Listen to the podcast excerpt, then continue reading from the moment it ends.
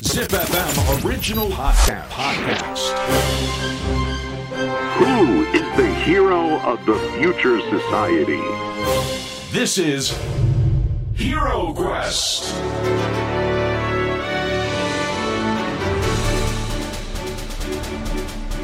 ポッドキャストナビゲーター杉原兄です。小林玲奈です。ZIPFM オリジナルポッドキャストヒーロークエスト。このプログラムは社会の課題を解決し、豊かな未来をデザインするヒーローを探す聞く冒険プログラムです。はい。 Apple Podcast、Spotify、Amazon Music など各サブスクリプションサービスで配信していますので、ぜひフォローしてください。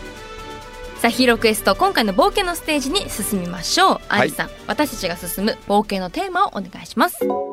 今回は伝統と革新が紡ぐ未来です。うん、すごいですね。なんかざっくりとしたそうですね。タイトルですね。ええだいたいこの紡ぐって入れたら結構良くなるっていうのはあ のだいたい40オーバーの人たちが使いがちな戦法なんですよ。そうなんですか、はそれは存じ上げま紡ぐは結構あの10年前ぐらい流行った言葉なんで。ええはい確かにこのね番組 でもそうです。あの山崎清そ太郎うですよが。ね 作ったと思ううまはいいね言われているどうですか伝統っていうとどんなイメージを玲奈ちゃんは持ってます伝統もうでも日本は伝統がたくさんある国ですけれどもね、でもそういう歴史的なもので言うと、うんそれこそ能とか、うんうんうん 狂言とか、うん結構な伝統までいくね。 わかんないですけどそういうなんかね、まあ、置物とか、なんかそういうういろんなジャンルでの伝統はあるんじゃないかなというふうに思いますけれ最ども。近世の中というかはい風潮としてあるのがその伝統を現代にアップデートしていくみたいなのはすごく潮流だと思っているのではいなんか今日そういう話になるのかなと思うんですがそうですちょっとドキドキしまね。ドすよキドキしてきました。ではアンリさん、今回お迎えするヒーローのご紹介をお願いします。はい今回お迎えするヒーローはアーティスト清川あさみさんですよろしくお願いしまおす願いします。よろしくお願いしま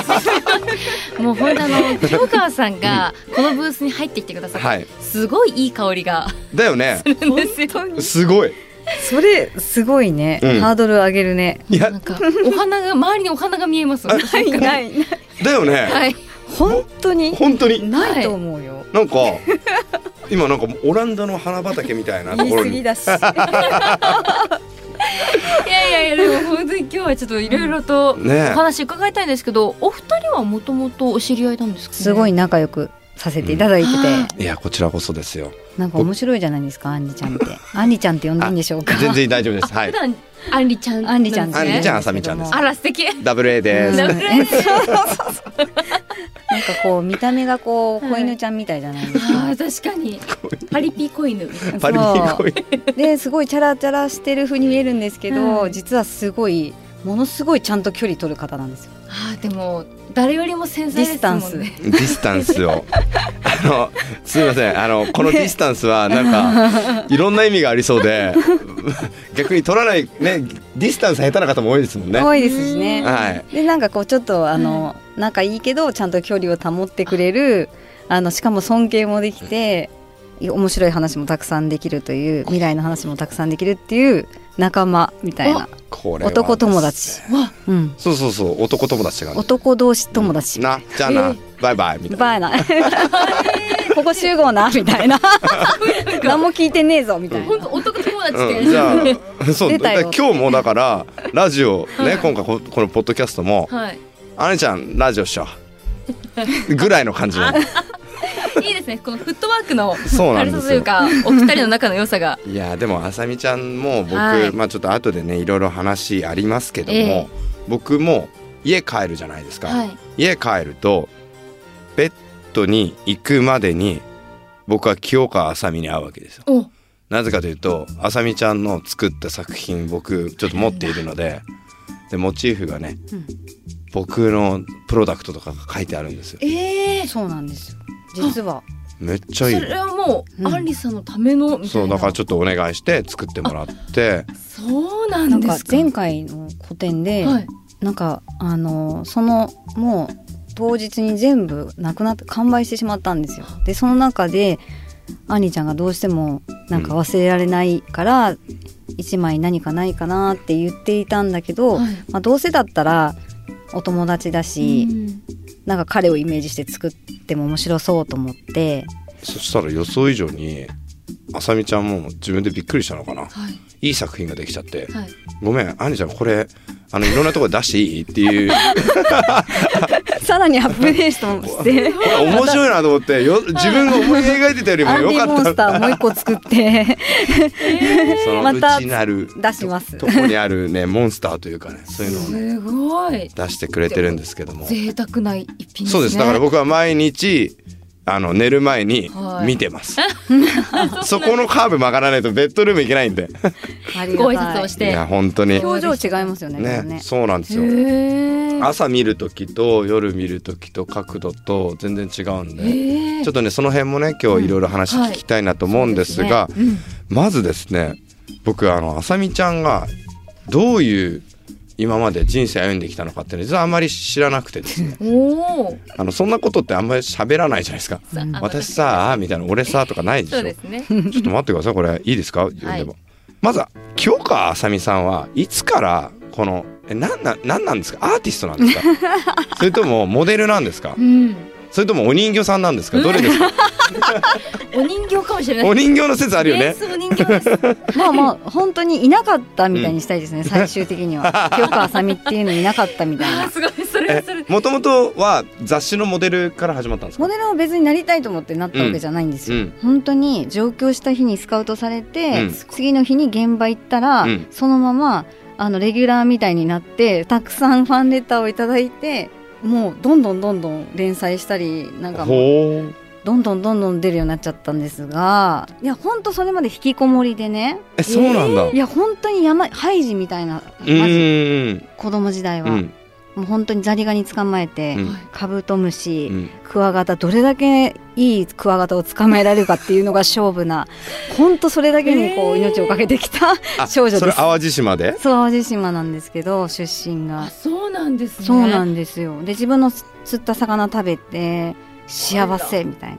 いやもう全然イメージが違いますよね違います違いますそうだからすごい都会の女性う的んにうんうんはい見られてて、結構びっくりなんですよね自分的もうに印象はもうシティの方って感じですそうだよよねでも私すっごい人見知りなんですよええなのでものすごい閉じててだからすごいみんなが見る、うん自分がギャップが面白すぎて は楽しんでます楽しんでもうます。めちゃくちゃこう洗練された、ねもう本当にいやいやもういや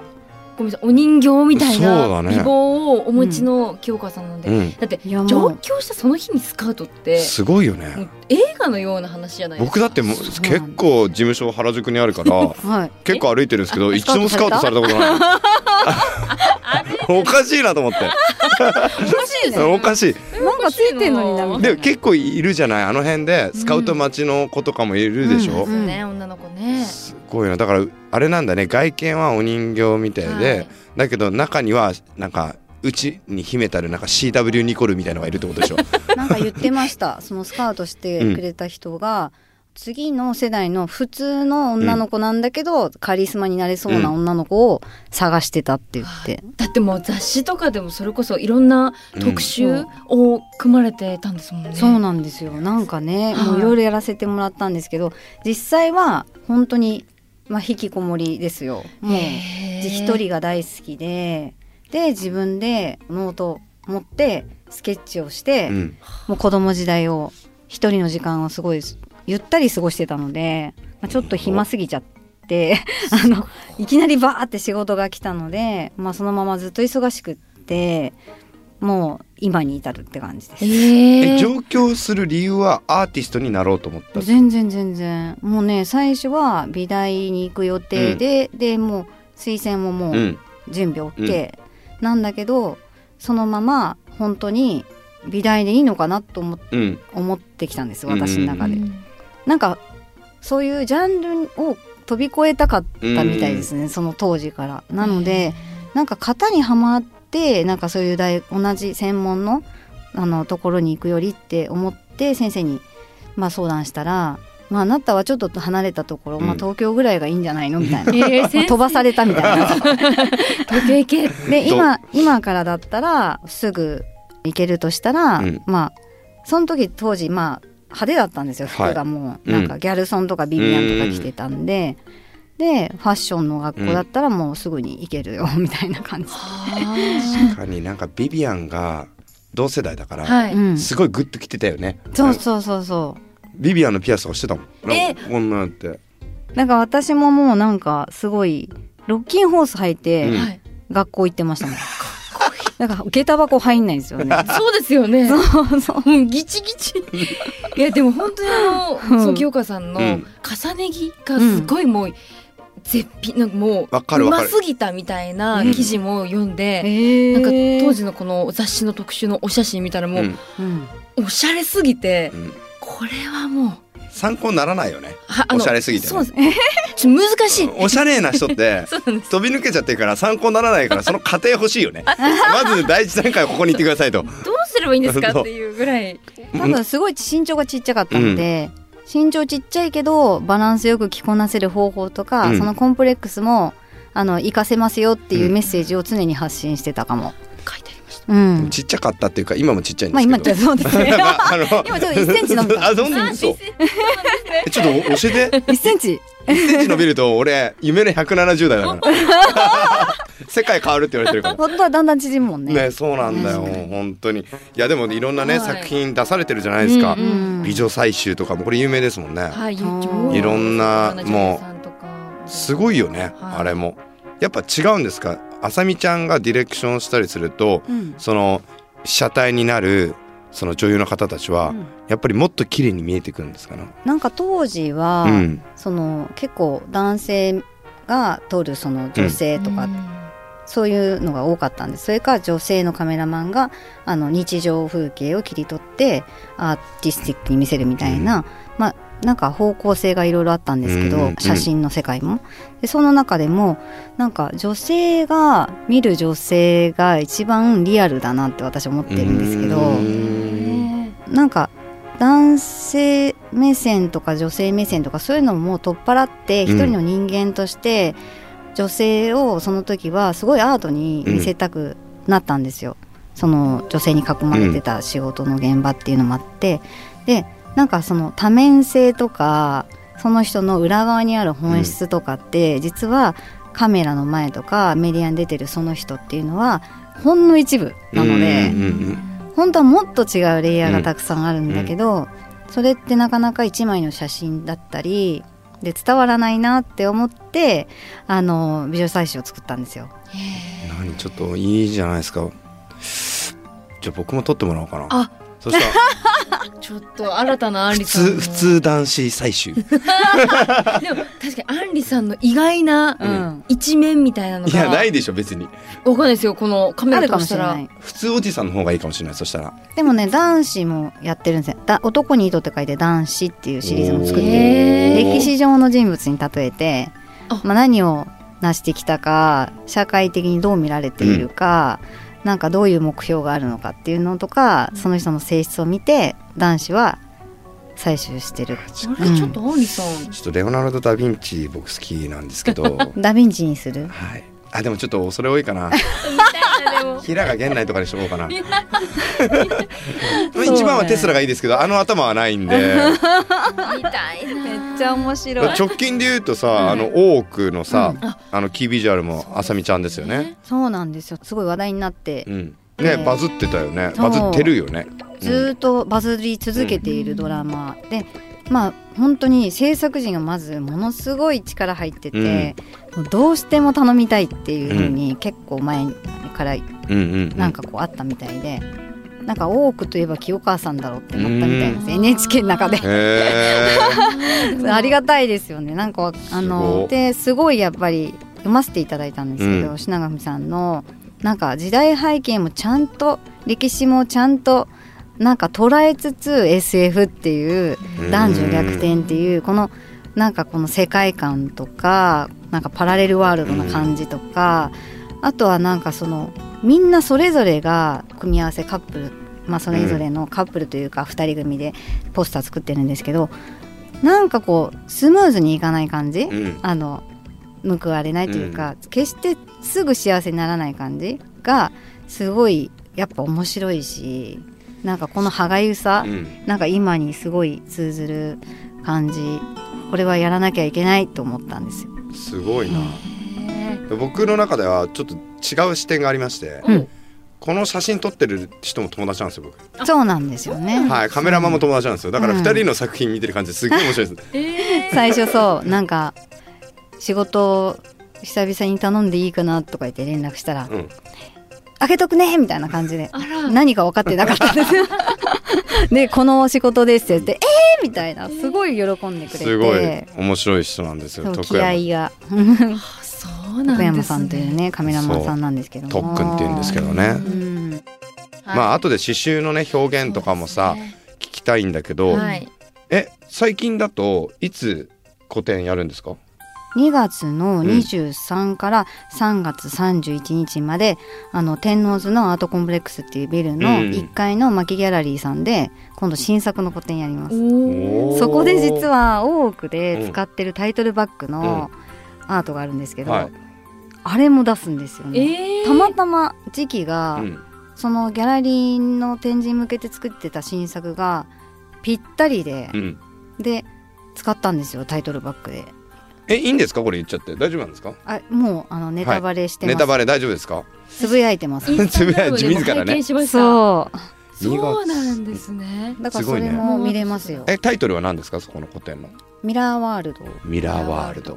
その思いはこれはもう見ていただいたらわかると思うんですけども最近そのメタバースとか、デジタルツインとか、うんもういろんなこうし進化が止まらないじゃないですか、うん時代的にもう自分たちもなんかどこから現実でどこからが仮想みたいな感じでわからなくなっているし時空も時間も全てがもうミックスしてきてるじゃないですかその空間の中に私たちは歩いているうん生きているっていうそういう展覧会ですあということはミラーリングですねことですねこのミラーワールドのねはいいろんな何何もう一つの都市をあの描いてみたり自分が思う今描く都市だったりあの兄ちゃんも持ってくれてるうん東京モンスターの次の進化版で、いろんな国のモンスターたちだったりあとはその、まあ、ファッションもそうですしその日常風景の写真もそうだしなんかいろんなちょっと時代が混ざりながら、こうちょっと親和性もあったりとかそういうちょっといろんなミックスの中に私たちはそういう森を歩いているうん都市を歩いているっていうような、そういう展覧会になります。ちょっともわっとしてえですね映画い映画っぽいですねねですうよねんなんか若干クリストファー・ノーランかなと思っちゃって、うんおー 言い過ぎだけど。ねうんそうそうそううんいや面白いなはえこの個展はじゃあえっ、と1か月間1か月い、う間んやっていあてさみちゃんがいるのは最初の何日かはいるんですかあいる時もありますのでぜひ来てほしいです、ぜひあの皆さんにはねこのいい匂いをはい、そんなにいいのしてる、あのうんして 通るりです。ええー、なんだろうもうもう本当にこんなこと言うとレイナちゃんが別にしてないよっていう風になっちゃうから、 これもなんか申し訳ないなと思ってちょっと。はいでもわかりますわかります。でも顔はいい匂いがしてかますわいいかわいい匂いしてるいやいやいやわかんないよそのなんか顔いい匂いしそうな顔ってあるじゃないですか、そうい大丈夫うですか。香りをしかしそうなお顔をしてらっしゃいますよあねー香って美ます女採集の清川あさみが言ってんだからそうだよ、ね、あ、お花になりそうですよ確実にお花ですよねお花系ですよねちょっとここの部分だけ絶対カットしないでください。 絶対カットしないでくださあい。これカットされるんですよね清川あさみが認め たいい匂いがする顔顔。うんいい匂いしそ新うしい。ありがとうございますう。んもう絶対もう録音して。うんなんかで羨ましいですこういうちょっと女性的なうん全部マシュマロみたいな人、えー、もう嫌だ嫌だなんかもうすいませんなんかいいなっていういやーいいじゃん難しいですなんか急ちにょちょっと赤くなってる赤くなってる私とかなんかどうか刺さりそうじゃないですか、あーあお綺麗な清原さんに褒められたらもううん私もう帰っていいですか。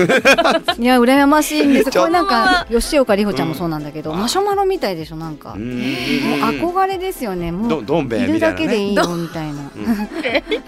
な、やってますけど確かに。そうちょっと待ってえ少しぐらい僕の話入れない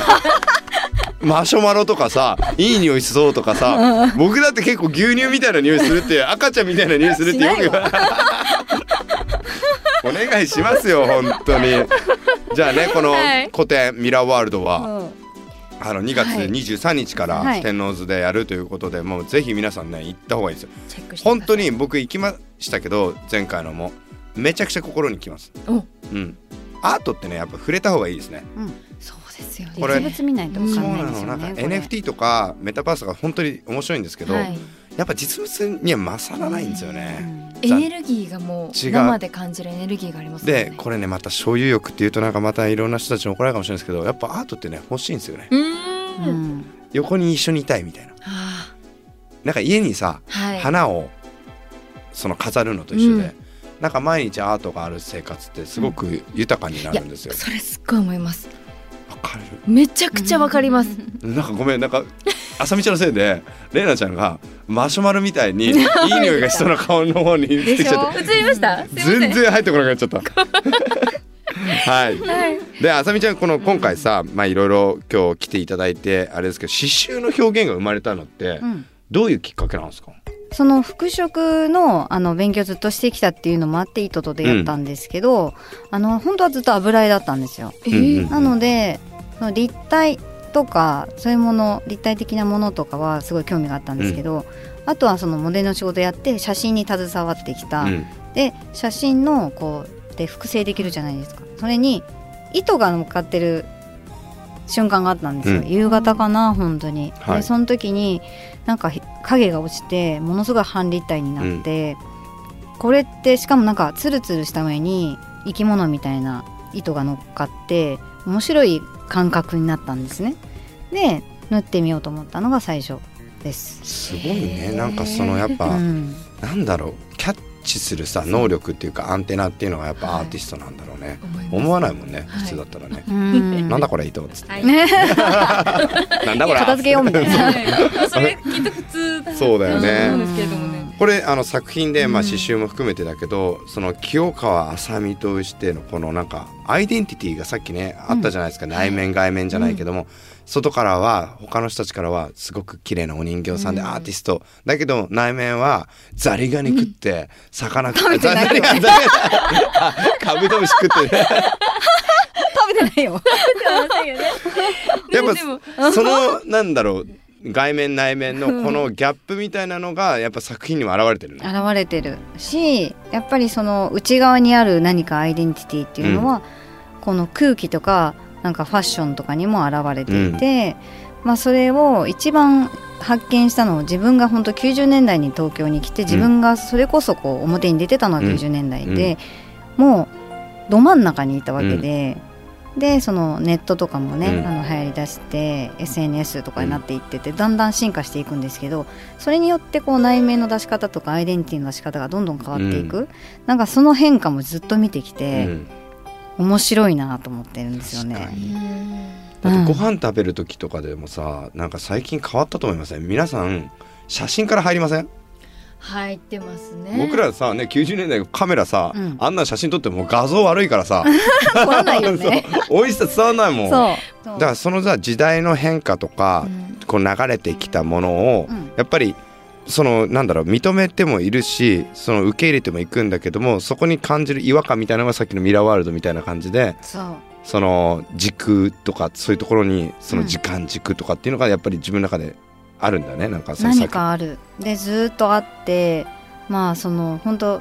未来というかテクニカルな話で言うと UV プリントの進化とか、プログラミングも使ったりもするんですけどもいろいろ進化しているけどやっぱりこうまだ人間がそれをコントロールする側なので、それも必ず入れ入れたい、うん、なんかそういうミックスになってるわけなんですよね、うんその次の個展も。これはでこれ実際どこで作ってるのあだっのて拠点結構あるんでしょ拠点ははい割とありますねお家がいろいろ。その拠点を変えるっていうのは、うんうんその制作するときうに、ん自分の心境の変化って結構あるんですか、なんかその作品によってもうん心構えを変えたいとか、あとそのアイデアを出す時はだいたい新幹線が多いんですね、うんなんか新幹線移は動い中が一番かけるっていうう、えーんーこうずーっとスピードを出してる新幹線の中で、あの写真も撮ることもあるしあのその中でずーっと絵を描いてる、スケッチ描いたり今回の多くの,、うん、あのビジュアルも確か新幹線だったかな描いたえのじゃあこれ新幹線で生まれたんだ多分そすごいねう か飛行機だったと思う移動中にじゃあババッとアイディアとかが 一番そうあの書き留める時間になってますへー移動の時間をいかに有効活 用できる爆睡してるん ですか羨ましい羨ましい寝たことないんですよえー私、ほとんど飛行機だけです寝れるのがそうあなのんですか私もです。えはうい。ん10時間のフライトでやっと1時間ぐらい寝れるかなぐらいですね。うんもうワクワクしちゃってあの時間。楽しいね楽しい。楽しさで湧いちゃうな何んでもみたいなあのなんかちょっ とあさみちゃんと一緒かどうかわからないけど抜け出せないじゃないですか。そのうん例えば新幹線が出れない、うん飛行機からも出れないというこの閉じ込められた空間っていうのはもはや抗えないわけなんで、はういんその中で何を僕はするんだろうとか。いやうんだからクリエイティブな方々って多分きっとそういうことなんでしょうね時間をこ